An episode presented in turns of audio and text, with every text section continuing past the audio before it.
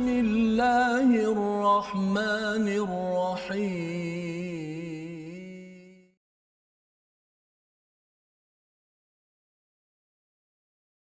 A'udhu billahi minash shaytanir rajim. Bismillahirrahmanirrahim. Alhamdulillahi Rabbil Alamin. Ar-Rahmanir Rahim. Maliki Yawmiddin. Iyyaka na'budu wa iyyaka nasta'in. اهدنا الصراط المستقيم صراط الذين أنعمت عليهم غير المغضوب عليهم ولا الضالين.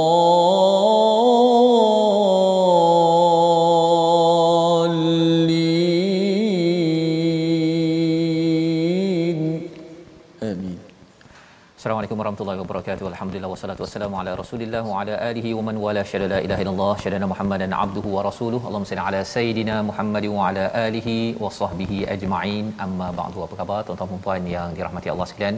Kita bertemu pada hari ini My Quran Time, baca faham amal, untuk sama-sama kita meneruskan daripada surah Al-Hajj, surah yang ke dua puluh dua. Pada hari ini kita bersama Al-Fadhil Ustaz Tirmizi Ali. Apa khabar Ustaz? Baik, alhamdulillah. Safa, apa khabar? Ya, alhamdulillah ya. Terus kita bersama Ustaz ya, bersemangat uh, dengan surah surah Al-Hajj pada hari ini. Semalam sudah pun kita melihat kepada beberapa penerangan tentang bila Nabi inginkan membuat sesuatu, berazam, ada tamanna ya, berazam untuk membuat sesuatu perkara kebaikan, untuk menyeru kepada tauhid kepada Allah Subhanahu Wa Taala, rupa-rupanya ada syaitan yang akan mengganggu kepada Nabi Muhammad sallallahu alaihi wasallam. Dan juga ini mengingatkan pada kita di awal surah Al-Hajj bahawa syaitan memang merid yang membangkang, cuba untuk menjauhkan kita daripada membuat persediaan menuju kepada as-saah, kepada hari akhirat Allah Subhanahu Wa Taala. Tetapi apabila kita berlindung ya dengan Allah Subhanahu Wa Taala, kita baca a'udzubillahi minasyaitonirrajim setiap hari, apatah lagi bila kita baca Quran kita mulakan dengan a'udzubillahi minasyaitonirrajim, sudah tentu ianya akan menyebabkan kita dilindungi daripada anasir-anasir cara berfikir yang tidak tidak benar. Kita mulakan majlis kita pada hari ini dengan doa ringkas kita. Subhanakala ilmalana illa ma 'allamtana innaka antal alimul hakim. Rabbi zidni ilma. Sama-sama kita lihat kepada apakah sinopsis ringkasan halaman tiga ratus tiga puluh sembilan. Pada ayat yang ke lima puluh enam kita akan melihat ganjaran bagi orang yang beriman, dan pada ayat yang ke lima puluh tujuh itu bagi orang yang kufur apabila sampai di akhirat nanti ya, Allah jelaskan. Semalam kita sudah lihat, disambung lagi pada hari ini. Dan kemudian pada ayat lima puluh lapan hingga enam puluh janji Allah untuk memberikan pertolongan, kemenangan dan syurga bagi orang-orang yang berhijrah, yang berhijrah yang sanggup untuk berjuang membela diri mereka. Ini yang kita boleh belajar sehingga ayat enam puluh, dan kita akan sambung pada ayat enam puluh satu, antara tanda bukti kuasa Allah daripada ayat enam puluh satu hingga enam puluh empat untuk menegaskan kepada kita bahawa Allah berkuasa, Allah berkuasa memberi bantuan kepada mereka sesiapa sahaja yang beriman, yang berhijrah hanya kerana Allah Subhanahu Wa Taala. Jom sama-sama kita baca ayat lima puluh enam hingga enam puluh dan kita akan lihat satu persatu insya-Allah, permata demi permata, halaman tiga ratus tiga puluh sembilan bersama Ustaz Tirmizi. Baik, alhamdulillah. Terima kasih Fadhil Ustaz Tuan Fazrul, penonton-penonton, sahabat-sahabat Al-Quran. Alhamdulillah kita syukur pada Allah Subhanahu Wa Taala. Kita diberikan nikmat Islam dan iman. Alhamdulillah ketika ini kita sedang Uh, berkumpul uh, di mana-mana saja kita berada untuk kita belajar ilmu Al-Quran, kita baca dan kita nak berbincang sama-sama. Kita uh, dipandu oleh Ustaz Fazrul, ayat yang muka surat ke tiga ratus tiga puluh sembilan uh, cukup hebat, uh, cepat uh, dia berubah-ubah. Uh, mungkin itu juga menjadi uh, sebagai uh, satu benda yang sangat menarik untuk sama-sama kita uh, pelajari. Ayat yang ke lima puluh enam hingga enam puluh. Jom sama-sama kita baca. Nahawan insya-Allah. A'udzubillahi minasyaitonirrajim. Al-mulku yawma'idhin lillahi yahkumu bainahum falladhina amanu wa 'amilus salihati fi jannatin na'im walladhina kafaru wa kadzabu bi ayati فأولئك لهم فأولئك لهم عذاب مهين والذين هاجروا في سبيل الله ثم قتلوا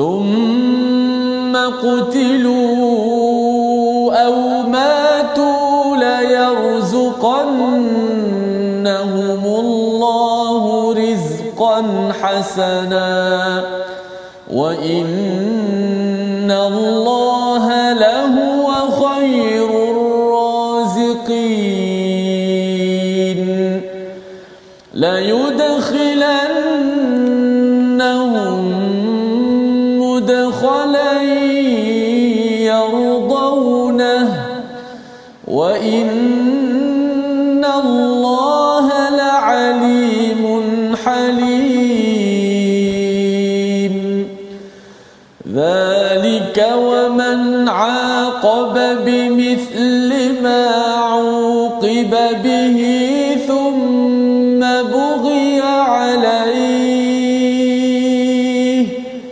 ثم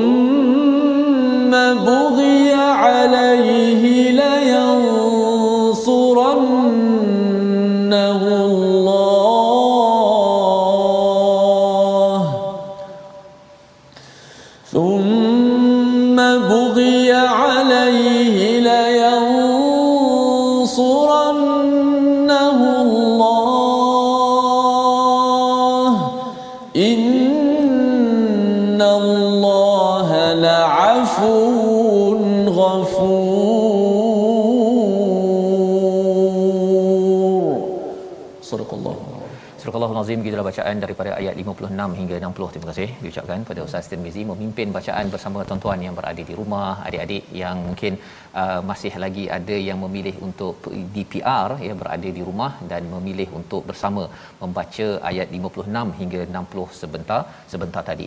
Dan apakah yang berlaku, apakah isi daripada ayat lima puluh enam yang kita baca sebentar tadi, sambungan daripada daripada ayat semalam bercakap tentang mereka yang diazab oleh Allah Subhanahu Wa Taala kerana ada miriah, kerana ada keraguan ya kepada kepada al-Quran, dan mereka itu akan diberikan azab yang baktah ya, secara tiba-tiba, yaumin aqim, pada hari yang penuh dengan kesengsaraan, penuh dengan se- uh, perkara yang diseksa uh, yang kekal, aqim.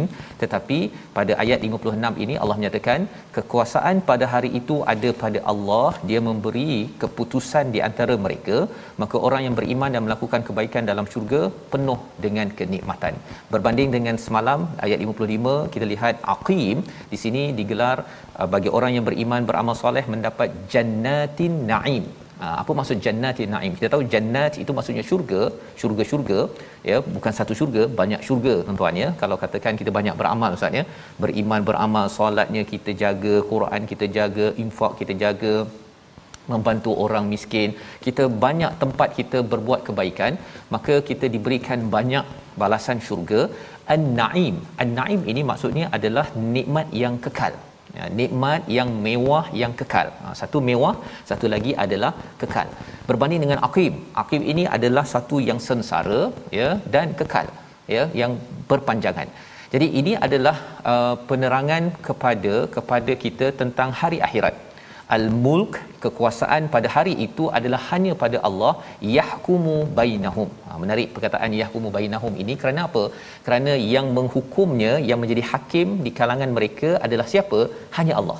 Ha, kalau katakan kita hakim sama manusia, ustaz ya, hakim sama manusia ni kadang-kadang bila hakim itu diberi sesuatu di bawah meja, uh, hakim tersebut mungkin akan mungkin akan uh, tak berapa tepat dia punya penilaiannya. Betul. Ya, orang hmm. tak puas hati pasal dia pun sendiri pun ada buat masalah contohnya. Tetapi pada hari itu tak ada siapa yang mempertikaikan hakimnya Allah Subhanahu Wa Taala, ya, sehingga kan dia rasakan bahawa uh, dia deserve, dia layak kalau katakan di diberi hukuman kerana sudah melihat segala segala bukti-bukti yang Allah bawakan kepada mereka yang kufur, yang mendustakan ayat Allah Subhanahu Wa Taala. Jadi pada ayat lima puluh tujuh Allah menyatakan bagi orang yang kufur bagaimana? Yang kufur, yang mendustakan ayat-ayat kami, faulaika lahum azabun muhin. Nah, ada di sini ustaz ya, istilahnya faulaika hmm. ya, bukan ulaika. Kalau dalam surah Al-Baqarah tu biasa kan. Uh, apa? Uh, bila kita baca ayat keempat, um, walladheena yu'minuna bima unzila ilaika wama unzila min qablik wabil akhirati hum yuqinun ulaika, terus dia ulaika mereka. Tetapi di sini ada faulaika, ya, fa di situ sebenarnya memberi clue kepada kita bahawa Allah tidak terus memberi azab yang menghinakan. Allah beri peluang kepada orang yang mendustakan, orang yang kufur kepada ayat-ayat Allah, yang melawan nabi, yang menghalang nabi daripada masuk ke ke Mekah untuk menunaikan Uh, umrah haj, ya, ketika nabi balik kampung, ha, ketika nabi uh, ber, kembali balik kepada kepada Mekah. Jadi faulaika itu sebenarnya adalah harapan, ya, kepada orang yang pernah kufur, pernah mendustakan ayat Allah, ada peluang lagi untuk Allah tidak memberi azab. Tetapi kalau tidak guna peluang tersebut, siapa yang guna peluang tersebut? Salah satunya Abu Sufyan, ustaz. Ya, tiga belas tahun di Mekah itu lawan nabi, Badar lawan nabi, Uhud lawan lagi, tapi pada tahun lapan Hijrah ketika Fatuh Mekah, Abu Sufyan masuk Islam, ya, bertaubat, uh, dimaafkan, nak menunjukkan bahawa azab yang Allah uh, ancam ini Allah gunakan fa dekat situ, memberi peluang kepada semua di kalangan kita kalau kita pernah ber- menunjukkan kekufuran ataupun mendustakan ayat Allah Subhanahu Wa Taala. Tapi kena guna guna peluang yang yang ada. Ayat lima puluh lapan adalah satu pujian yang khusus kepada mereka yang berhijrah pada jalan Allah. Ha, kita baca sekali lagi ayat lima puluh lapan ini, di mana ada di kalangan sahabat yang menyatakan, ustaz ya, bila mereka ini berhijrah, mereka ini berperang, mereka ini dimuliakan. Bila mereka berhijrah tapi mati biasa-biasa, hmm. ya, bukan mati uh, apa uh, di medan perang, mereka kata oh yang ini tidak dimuliakan, tidak mulia sebagaimana orang yang syahid di di medan perang. Tapi apakah komentar ayat lima puluh lapan? Rupa-rupanya pendapat sahabat itu tidak berapa tepat. Mereka yang berhijrah pada jalan Allah, terbunuh di medan perang ataupun mati di atas katil, seperti Khalid al-Walid. Khalid al-Walid di atas katil, ustaz ya. Berperang-perang-perang-perang tapi rupanya ingatkan syahid di atas katil saja, menghembuskan nafas terakhir. Rupanya Allah masih lagi beri ganjaran. Ayat lima puluh lapan bersama Ustaz Tirmizi. Baik, masya-Allah. Uh, menjawab soalan saya tadi, uh, sebelum uh, kita bersiaran Ustaz Fazrul, saya tanya Ustaz Faz macam mana ayat lima puluh tujuh wallazina kafaru kazzabu bi ayatina faul, ada fa situ sebab ada ayat dalam surah Baqarah wallazina kafaru kazzabu bi ayatina ulaika ashabunna, terus oh, ya. Ya, ada fa. Okey, jawab masya-Allah. Baik Ustaz Faz, masih uh, ayat lima puluh lapan, jom sama-sama kita baca. A'udzubillahi minasyaitonir rajim. Wallazina hajaru fi sabilillahi thumma qutilu aw matu la yarzuqannahum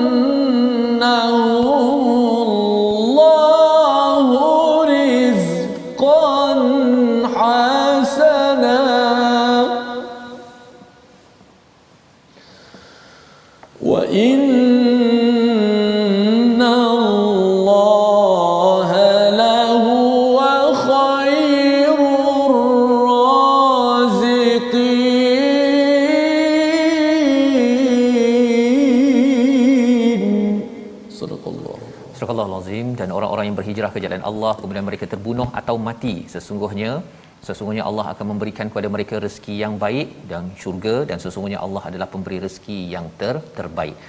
Ayat ini amat mantap Ustaz ya, memberi semangat kepada para sahabat dan juga kepada kita sebenarnya apabila Allah menyatakan, Allah spesifikkan lagi. Kalau katakan di dalam ayat yang ke lima puluh enam bercakap tentang beriman, beramal soleh, selalu kita jumpa di dalam Al-Quran.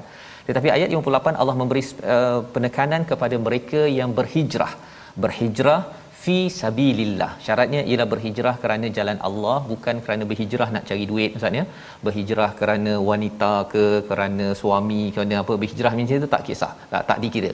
Dia berhijrah ini kerana fi sabilillah, berjuang pada jalan Allah, menyelamatkan akidah iman ya, untuk mendapatkan keadaan hidup untuk beribadah yang lebih baik. Ya, yang terpaksa meninggalkan apa? Meninggalkan keluarga, meninggalkan harta, seperti muhajirin daripada Mekah. Mereka orang-orang yang uh, ada keluarga, mereka ada bisnes, mereka ada macam-macam di Mekah itu, tetapi mereka sanggup untuk berhijrah fi sabilillah kerana nak menjaga iman. Maka Allah cakap apa? Thumma qutilu aw matu. Ha, di sini menjelaskan kalau mereka itu terbunuh di medan perang ataupun mereka meninggal, wafat di atas katil, sakit dan sebagainya, maka mereka dua-dua ya, bukan hanya disyahid di medan perang sahaja, asalkan tuan-tuan kita berhijrah dalam hidup kita. Contohnya kita berhijrah tempat kerja, kita berhijrah daripada kawan yang tidak tidak bagus. Ha, kita berhijrah tempat kerja tu pasal di tempat kerja tu ada jual arak ya, ada pendapat orang kata arak ni Ustaz ya, ada pendapat daripada seorang yang tak fahamlah tentang mm-hmm. konsep arak ni. Dia kata orang Islam ni tak boleh minum arak je, tapi pegang arak, jual arak, uh, bisnes arak uh, okey, ini peluang pendapatan. Ha, ini pendapat daripada orang bukan Islam yang tak faham, tapi orang Islam pun ada yang tak faham juga. Yang kita harapkan kita kita faham bahawa sebenarnya kita tak nak kita berhijrah daripada tempat kerja yang tidak halal, bercampur baur. Kita tahu bahawa di situ ada gaji yang banyak, peluang pendapatan, tetapi akhirnya kita sanggup berhijrah, sama ada terbunuh di medan perang ya, dalam konteks orang-orang muhajirin, ataupun mati biasa. Allah kata la yarzuqannahumullahu rizqan hasana. Allah pasti akan memberi rezeki yang luas dengan rezeki yang yang terbaik. Dan bercakap tentang rezeki ini menarik, pasal biasa orang cakap Ustaz ya, uh, rezeki dapat duit banyak, betul, kereta besar ya, rumah besar ya, kalau boleh sekarang ni nak main saham lah apa sebagainya, kerana orang bimbang tentang rezeki. Tetapi dalam ayat lima puluh lapan ini salah satu perspektifnya rezeki bukan sekadar di sini Ustaz. Rugi kalau kita ni bangun tengah malam ya untuk cari rezeki di dunia sahaja, tetapi di sini Allah menyatakan rezeki itu mesti kita fikir sampai ke ke akhirat nanti. Jannatin Naim, ke tempat yang penuh selesa berpanjangan. Kalau tidak apa jadi? Kita mungkin dapat rezeki di sini ya, tetapi kerana tidak jaga agama, tidak berjuang, akhirnya tidak dapat rezeki yang baik daripada Allah bila sampai di akhirat nanti. Maksudnya rezeki kita hanya di dunia saja. Fikir pening-pening kepala, kerja pagi, petang, siang, malam, rupanya rezeki di dunia sahaja. Rugi. Kita mesti pastikan ianya membawa sampai di akhirat. Dan di hujung itu Allah cakap wa innallaha lahuwa lahuwa khairur raziqin. Allah sebaik-baik pemberi rezeki. Pasal apa? Orang kita ada kawan-kawan sahabat Ustaz ya, meninggal, mereka banyak jasa kepada negara, kepada uh, masyarakat. dua tiga hari, dua tiga minggu orang lupa Ustaz. Ya. Orang tak ada dah cakap kalau bahasa dia baru meninggal tu dia banyak bantu saya, bagi dua tiga hari je. Dan kita pun sama juga Ustaz ya. Nanti satu hari nanti kita pergi dua tiga hari, dua tiga minggu, lepas tu padamlah nama. Orang akan move on lagi. Tetapi siapakah yang tidak mensia-siakan, menghargai kepada orang yang berjuang, berhijrah di jalan Allah? Wa innallaha lahuwa khairur raziqin. Allah tidak pernah putus untuk menghargai, malah terus memberi rezeki panjang sampai ke ke akhirat nanti. Jadi la yudkhilannahum mudkhalan yardauna. Satu perkara yang menarik bila nak masuk syurga Ustaz ya. Yeah. Belum masuk lagi dah. Mudkhalan sahaja yardauna. Dia sampai pintu pagar ya, nak masuk ke syurga itu saja rasa macam ya Allah, ini bestnya bestnya baru masuk pintu pagar. Masya-Allah. Mudkhalan ya. Dan tempat yang menyenangkan. Wa innallaha la'alimun halim. Sesungguhnya Allah ini adalah amat mengetahui, Allah ini adalah halim. Pasal sebenarnya Ustaz ya, mudkhalan ini uh, orang-orang di Mekah itu, di Madinah, dia nak masuk ke Mekah tak boleh masuk dekat Hudaibiyah tu kan, tak boleh masuk. Mereka kecewa sangat. Mereka kecewa tak dapat masuk. Umar dah dah nak nak, nak libas dia ni kan. Apa kita ni tak benar ke ya Rasulullah? Umar bertanya kepada Rasulullah di pintu masuk nak pergi masuk ke ke Mekah. Tetapi uh, kerana mereka taat kepada Nabi sallallahu alaihi wasallam, mereka di pintu gerbang nak masuk Mekah balik kampung ni. Bayangkan ustaz ya, saya nak pergi balik Bido ya, pintu gerbang ataupun katakanlah daripada Selangor nak masuk ke Perak, kena tahan polis. Get out. Balik patah balik. Tak boleh, terhentas negeri kan. Itu amat mengecewakan, tapi Allah cakap, Allah pujuk dengan perkataan la alim ya. Allah ini amat mengetahui apa perasaan yang ada. Halim, Allah ini amat penyantun. Allah memang kesian, Allah memahami perkara ini, tetapi Allah juga amat-amat penyantun. Halim ini lebih tinggi daripada sabar ustaz ya, menyebabkan bagi sahabat yang bersabar dengan karena tidak boleh masuk ke pintu gerbang Mekah, nanti kamu akan dapat masuk ke mudkhalan yartaunah, kerana apa? Kamu berjuang dan masih lagi ikut pada kepada perkataan daripada Allah dan arahan daripada Rasul sallallahu alaihi wasallam. Membawa kepada perkataan pilihan kita pada hari ini, kita saksikan hajara, berhijrah, tiga puluh satu kali disebut dalam al-Quran, satu perkataan yang sudah pun masuk dalam uh, perbendaharaan kata bahasa Melayu. Hijrah, hijrah yang dimaksudkan di sini bukan sekadar berpindah daripada fizikal, tetapi hijrahnya itu adalah kerana perjuangan membantu Nabi untuk memastikan agama iman itu dapat dijaga. Kalau tuan-tuan berhijrah cari hidup ya, mungkin ada yang sibuk sangat kerja tapi memilih kerja yang menyebabkan saya boleh solat pada masanya, saya boleh baca Quran, saya boleh berkawan dengan orang yang baik. Rupa-rupanya Allah kata perjuangan itu sama ada perjuangan itu sampai ke medan perang ya, ataupun mati di atas katil, Allah tetap akan menghargai. Allah memberi anugerah ya. Kita mungkin tak dapat datukship ya, mungkin tak dapat anugerah ustaz ya, dapat yeah. Tan Sri dan sebagainya, tetapi Allah akan terus memberi kepada kita, dan kita amat amat suka yardaunahu, yang mereka menyenanginya. Pasal apa? Pasal mereka tetap ya, hati kita beremuk rendam di atas muka bumi ini kerana kerana menjaga hak Allah Subhanahu Wa Taala. Itulah hijrah. Dan kita lihat apa lagi perkara yang perlu dibuat bila dah berhijrah ini. Kita berehat sebentar. My Quran Time, baca, faham, amal, insya-Allah.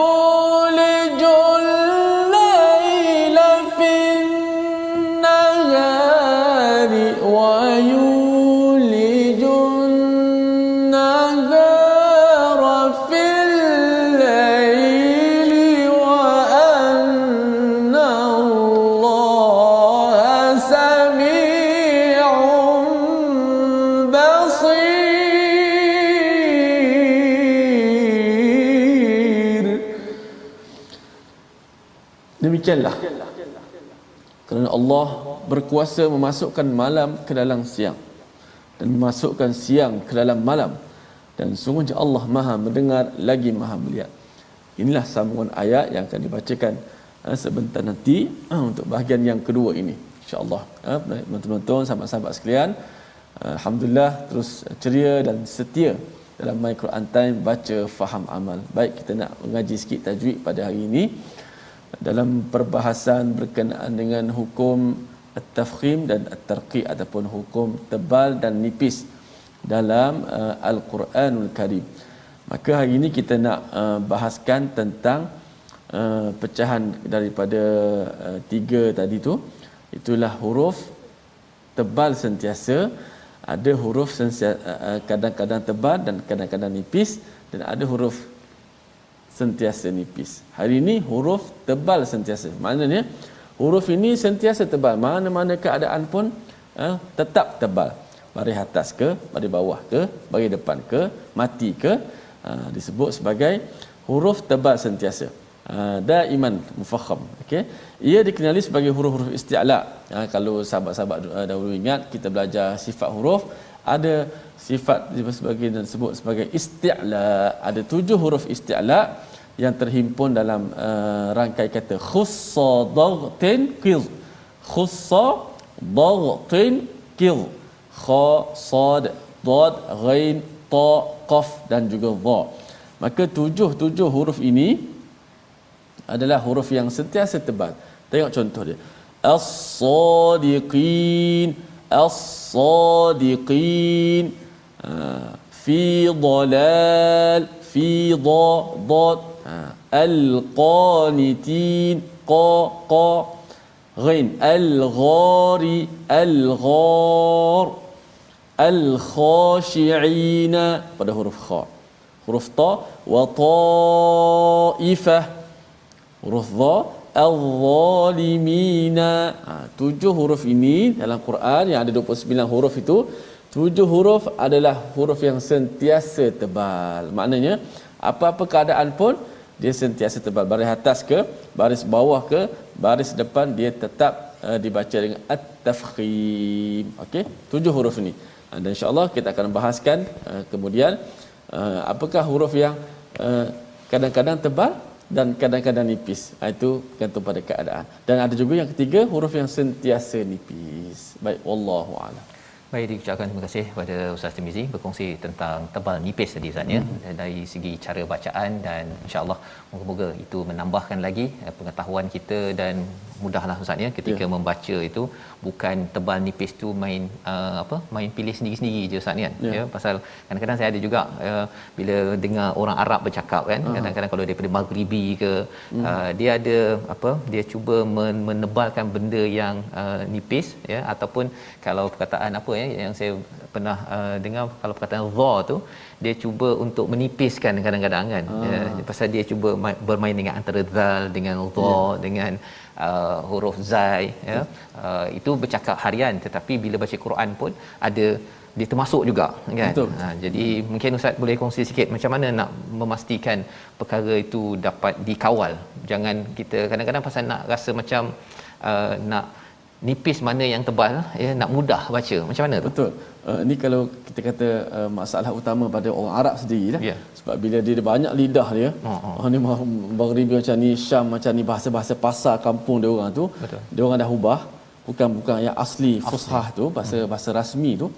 Maka uh, bila baca Quran dia terbawa-bawa bahasa terbawa. Lorak percakapan. Betul. Kan uh, maka itu uh, juga menjadi satu kesalahan walaupun orang Arab hmm. bila baca Al-Quran dia mesti memastikan untuk menyebut huruf dengan betul hmm. tepat sebagaimana yang uh, bahasa Arab yang tulinlah kita yeah, kata betul. Yang tulen ha, uh, kalau huruf yang nipis-nipis dan kadang-kadang biasalah disebut uh, kalau kita kata macam uh, uh, al uh, macam al-atfal kan hmm. atfal nipis fa tu hmm. tapi dia biasa atfal atfal ha, atfal dia tebal oh, kan dia tebal kan, ha, ha. kan? Uh, kalau macam huruf ghain Uh, gha tebal, tapi kalau bahasa bercakap kalau uh, huruf kha contoh ana bi khair bi khair ya yeah.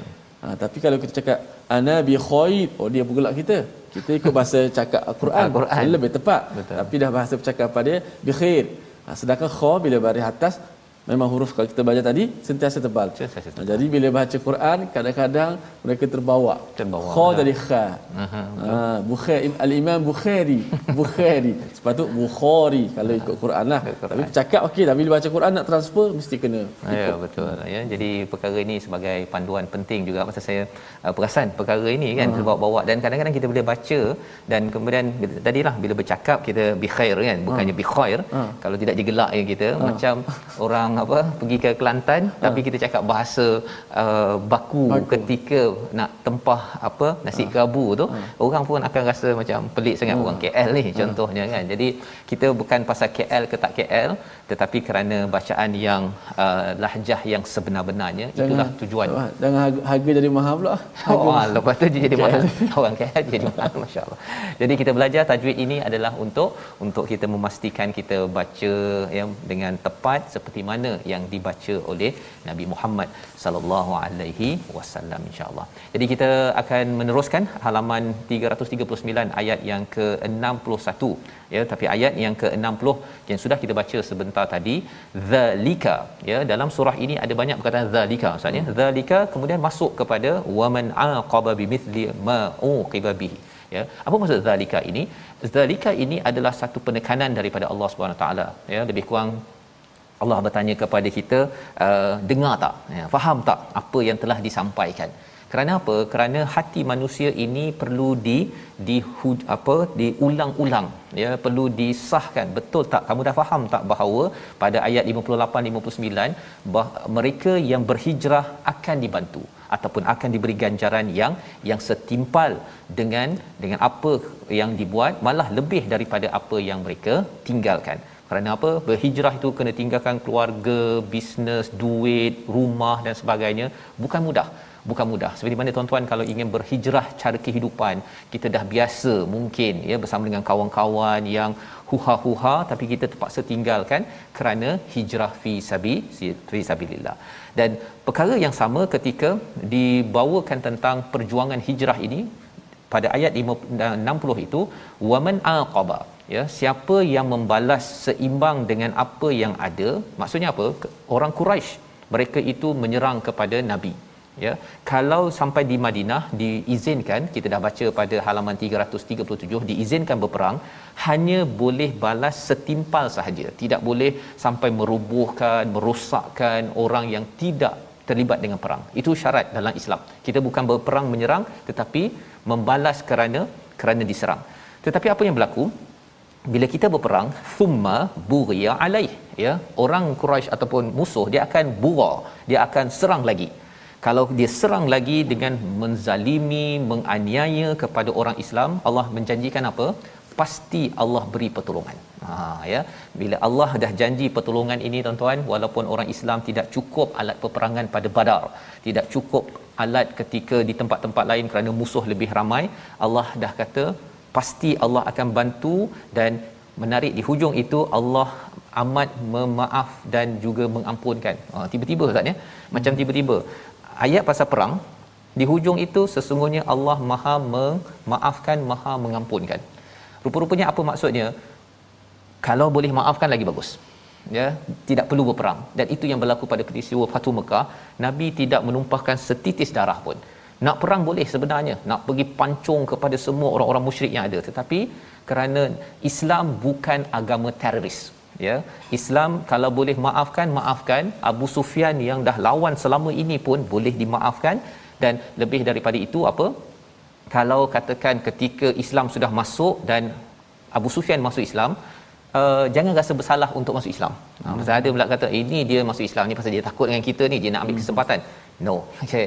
Dalam Islam ialah memaafkan, mengampunkan, melangkau daripada kita membalas dendam kepada orang yang pernah menyakitkan hati, perasaan kita. Inilah yang Allah sampaikan. Dan selepas ini kita akan berjumpa lagi perkataan zalika. Kita teruskan ayat enam puluh satu hingga ayat enam puluh empat. Silakan Ustaz. Auzubillahiminasyaitanirrajim. ذلك بأن الله يولج الليل في النهار ويولج النهار في الليل ويولج النهار في الليل وأن الله سميع بصير. ذلك بأن الله هو الحق وأن ما يدعون من دونه هو الباطل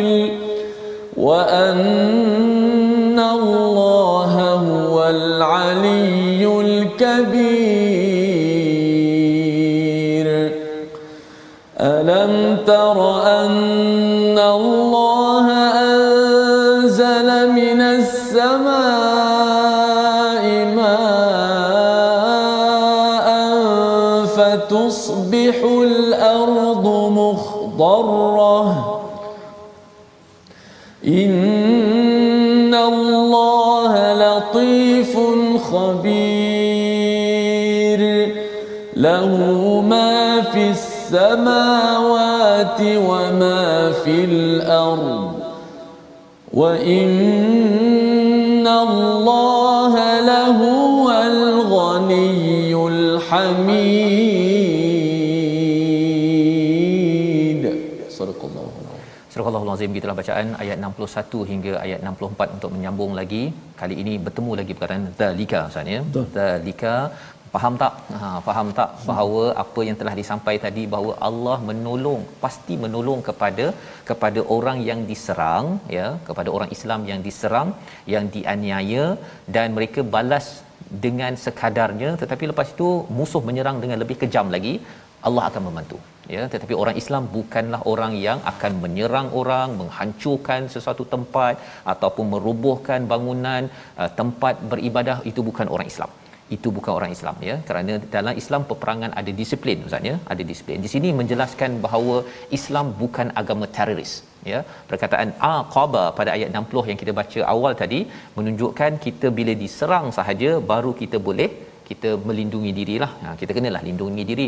Orang pencuri masuk rumah kan, takkan kita tengok ah dia silakan silakan kan, tak report polis, tidak pergi uh, pergi kejar dia dan sebagainya. Itu adalah orang yang pengecut, ya, bukan orang yang yang ada jati diri. Maka pada ayat yang ke enam puluh satu Allah sambung lagi, ya, dan ia seperti tiba-tiba juga ni, zalika bi annallaha yulijul laila fin nahar. Allah cerita pasal Allah memasukkan malam kepada siang. Eh, mengapa pula tiba-tiba malam siang? Nak ceritanya apa? Nak ceritanya bahawa Allah lah berkuasa untuk menukar musim, ya, menukar daripada pagi uh, daripada malam ke siang, siang ke malam. Ini yang kita lihat pagi-pagi pada waktu subuh, kalau kita ada kesempatan tengok, ya, kehebatan kebesaran Allah yang kita boleh tengok. Dan apa kaitan dengan ayat sebelum tadi? Pertolongan Allah. Maksudnya Allah yang berkuasa untuk memasukkan malam kepada siang, pertukaran malam dan siang, siang ke malam ini, orang Islam yang berada dalam keadaan gelap, dalam keadaan ditindas, sebenarnya Allah boleh jadikan ia seperti siang yang terang, cahayanya menang. Allah boleh masukkan, Allah boleh jadikan orang Islam begitu. Dalam masa yang sama ialah orang Islam yang sudah menang, Allah boleh kalahkan. Ya, Allah boleh kalahkan. Mengapa Allah kalahkan? Kerana ada di kalangan orang Islam yang tidak mendapat pertolongan daripada Allah. Kita dah belajar tadi pada ayat yang ke enam puluh apa syarat pertolongan daripada Allah, kerana kita berjuang di jalan Allah, hijrah, dan kemudian ada orang serang kita balas balik, kita nak menaikkan ketauhidan kepada Allah Subhanahu Wa Taala. Ada perjuangan baru Allah bantu. Tapi kalau katakan kita tak berjuang, ya, orang Islam, ya ustaz ya, kalau orang cakap negara Islam ni uh, mundur, tidak maju, pasal orang Islam sendiri tak baca Quran ke, tak faham Quran ke, tak nak belajar ke, itu dia punya pasal, ya. Ramai dia orang yang mundur kerana dia tak buat apa yang tu. Tetapi kalau katakan orang Islam betul-betul baca Quran dan berjuang dengan apa yang ada, Allah tidak akan tinggalkan. Allah tidak akan tinggalkan, dan Allah akan membawa orang Islam daripada al-lail menuju kepada an-nahar. Ha, daripada gelap, tak berapa terang, eh, tak berapa maju, Allah boleh majukan. Wa annallaha sami'un basir. Allah ini amat mendengar, Allah ini amat melihat. Kerana itu Allah tahu apa yang berlaku kepada umat Islam sekarang ini. Kita perlu mencari cahaya untuk kembali menjadi nahar. Apa cahaya tersebut? Quran, Ustaz. Ya, pasal kita tahu bahawa Quran sudah lama umat Islam, ya, paling kurang pun seratus apa seratus tahun yang lepas, seribu sembilan ratus dua puluh empat, Quran ini dah diketepikan, ya, telah diketepikan. Dia mungkin dibaca, ya, dibenarkan baca. Kalau di di Malaysia ni alhamdulillah enam puluh tahun yang lepas, tujuh puluh tahun yang lepas boleh baca. Tetapi cahayanya itu tidak dicari, ya, sehingga orang tak faham dan tidak berjuang, maka Allah tidak mem- membantu. Pada ayat yang ke enam puluh dua disambung lagi zalika. Semua ini adalah untuk menunjukkan Allah lah yang sebenar-benarnya yang yang benar, al-haqq. wa anna ma yad'una min dunihi wal batil. Selain daripada perjuangan menyeru kepada selain daripada Allah adalah batil. Ya, kalau kita berjuang kerana politik ke, kerana bisnes ke, kerana apa sahaja, kalau tidak nak menaikkan nama Allah, maka Allah tak bantu. Buatlah macam mana sekalipun, ya. Dan Allah menyatakan di hujung itu, wa annallaha huwal aliyul kabir, Allah maha tinggi, Allah yang maha besar. Dan itulah sebabnya mengapa dalam kehidupan kita ini uh, salah satu tanda perjuangan umat Islam, ya, dalam apa-apa tuan-tuan, dalam bisnes, dalam politik, dalam dalam tempat kerja, nak tahu bahawa kita ini sedang berjuang ke jalan Allah atau tidak, takbir berlaku. Ustaz, solat, ya, sebabnya solat ada takbir, kalau raya pun ada takbir, pasal sebenarnya kita nak menaikkan nama Allah, bukannya nak menaikkan nama kita, bukan kerana nak naikkan nama kumpulan kita. Itu bukan bukan tujuan yang akan mendapat pertolongan daripada Allah. Ayat enam puluh tiga kita baca sekali lagi. Allah masih lagi suruh kita tengok kepada langit yang menurunkan air dan menjadikan fotosintesis. Apa kaitan? Sekali lagi kita baca dahulu ayat enam puluh tiga. Masya-Allah. Jom kita sambung pada ayat enam puluh tiga, ayat-ayat yang berkait dengan bagaimana langit dan air dan sebagainya. Mm-hmm. Masya-Allah, cukup bila diberi pencerahan dari sudut apa yang kita guna pada setiap hari ini. Mudah-mudahan menambahkan lagi keimanan dan keyakinan kita, insya-Allah. Ayat enam puluh tiga, jom. Auzubillahi minasyaitonir rajim. Alam tara anna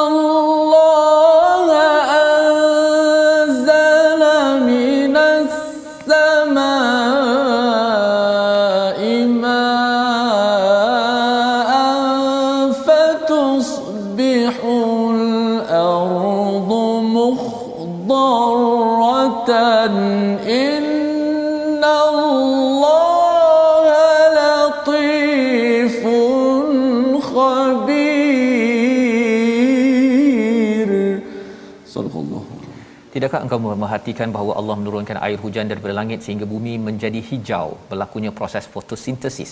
Sesungguhnya Allah maha halus lagi maha mengetahui.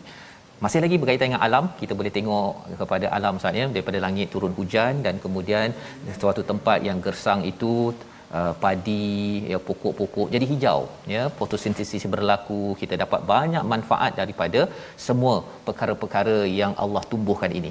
Apa kaitan dengan perjuangan? Ha, apa kaitan dengan perjuangan? Itu surah Al-Hajj ini menarik pasal dia mem- membina cara lihat pokok, lihat bunga. Kita berjalan, kita tengok hujan, kita tahu eh ini sebenarnya membawa saya kepada perjuangan agar Allah bantu saya. Apa maksudnya? Maksudnya apa? Kalau katakan ada yang kata kalau saya berjuang nanti saya bagi duit, dan kemudian ada yang sanggup mengorbankan nyawa, akhirnya saya akan mati, kan? Tetapi rupa-rupanya Allah kata, Allah turunkan air dan Allah hidupkan hidupkan tumbuh-tumbuhan. Maksudnya Allah yang sama boleh menghidupkan kita kembali, ya, di akhirat nanti. Dan kalau katakan tumbuh-tumbuhan itu memberi manfaat, seorang yang berjuang adalah orang yang walaupun mati, ya, syahid, tetapi dia memberi manfaat. Orang lain mungkin hargai dia tiga empat hari, seminggu, tetapi Allah hargainya sepanjang sampai ke akhirat. Dan innallaha latifun khabir, Allah ini amat halus, ya, amat lembut dan juga amat mengetahui apakah yang kita sudah sudah ambil pelajaran daripada fotosintesis pokok-pokok yang ada. Amat detail, amat uh, amat uh, ter, terperinci ustaz, ya. Sama dalam kita berjuang, kita kena terperinci untuk memberi manfaat kepada kepada dunia. Hasil daripada apa? Kalau pokok tadi itu dapat daripada langit ada air, kita dapat daripada langit dapat wahyu yang akan menjadikan diri kita hijau. Ha, ustaz, ya, hijau tu bukan jadi Incredible Hulk. Hijau ni maksudnya kita menjadi kalimah apa, syajaratin tayyibah, pokok yang hijau ataupun yang baik yang mengeluarkan kullahin pada setiap masa makanan ataupun buah-buahan. Ini kita sudah lihat pada surah empat belas surah Ibrahim. Allah ulang di surah Al-Hajj agar kita ada minda berjuang. Dan di ayat enam puluh empat Allah menyatakan semua ada di langit dan di bumi ini milik Allah. Wa innallaha lahuwal ghaniyul hamid. Kalau kamu berjuang, sebenarnya Allah tak perlukan kamu. Allah Al-Ghani. ya. Dan Allah ini maha terpuji. Kamu berjuang tolong Allah tak tolong Allah, Allah tetap terpuji. Allah tak perlu kamu memuji. Tetapi kalau kita berjuang tuan-tuan, kita dekat dengan Allah yang ghani, kita akan jadi orang yang kaya. Kita dekat dengan Al-Hamid, nama kita akan dipuji. Kalau manusia tak puji, tetapi Allah memberitahu pada para malaikat, teruskan kita berjuang dalam hidup kita. Membawa dari resolusi kita pada hari ini, halaman tiga tiga sembilan. Yang pertama, didik diri agar tidak kufur dan mendustakan kebenaran. Yang kedua, yakin dengan pertolongan Allah apabila kita beriman dan beramal soleh dan berjuang. Dan yang ketiga, belajar kehebatan Allah dalam proses fotosintesis yang menghijaukan dunia ini. Kita berdoa. Bismillahirrahmanirrahim. Alhamdulillah wassalatu wassalamu ala Rasulillah. Allahumma tahhir qulubana minan nifaq wa a'malana minar riya wa alsinatana minal ladhk minal kadhib wa a'yunana minal khiyanah fa innakal a'anta a'yun wa ma tukhfi sudur. Ya Allah, Tuhan kami, jauhkanlah kami daripada kekufuran dan kesyirikan ya Allah, dekatkanlah kami kepada iman ya Allah, penuhkanlah hati-hati kami ini dengan iman ya Allah, jadikanlah kami hati kami ini bekas untuk kami sentiasa membaca Al-Quran ya Allah. Ya Allah, ya Tuhan kami, dekatkanlah kami dengan kebenaran supaya kami dapat mengikuti kebenaran tersebut ya Allah. Ya Allah, Tuhan kami, kuatkanlah diri kami ya Allah, sabarkanlah kami dalam perjuangan ya Allah, bimbinglah kami ke jalan yang lurus, jalan yang benar, dan mengikuti Al-Quran dan sunnah Nabi Muhammad sallallahu alaihi wasallam, dan berjadikanlah hidup kami ya Allah di dunia dan di hari akhirat ya Allah. Amin ya rabbal alamin. Walhamdulillah. Amin ya rabbal alamin. Terima kasih diucapkan kepada Ustaz Tirmizi. Kita sama-sama doakan agar Allah mengabulkan doa kita, kita menjadi orang yang seperti seperti tumbuhan hijau yang memberi manfaat kerana mendapat wahyu daripada Allah Subhanahu Wa Taala. Inilah yang kita ingin gerakkan dalam tabung gerakan Al-Quran. Tuan-tuan disuruh dijemput untuk menyumbang, dan insya-Allah kita harapkan dengan sumbangan tuan-tuan itulah perjuangan ya, perjuangan hijrah kita, dan harapnya Allah terus membantu kita di sini sampai di akhirat sana. Kita bertemu lagi dalam ulangan pada malam ini dan juga pagi esok dalam rancangan kita dalam My Quran Time, baca faham amal insya-Allah. Assalamualaikum.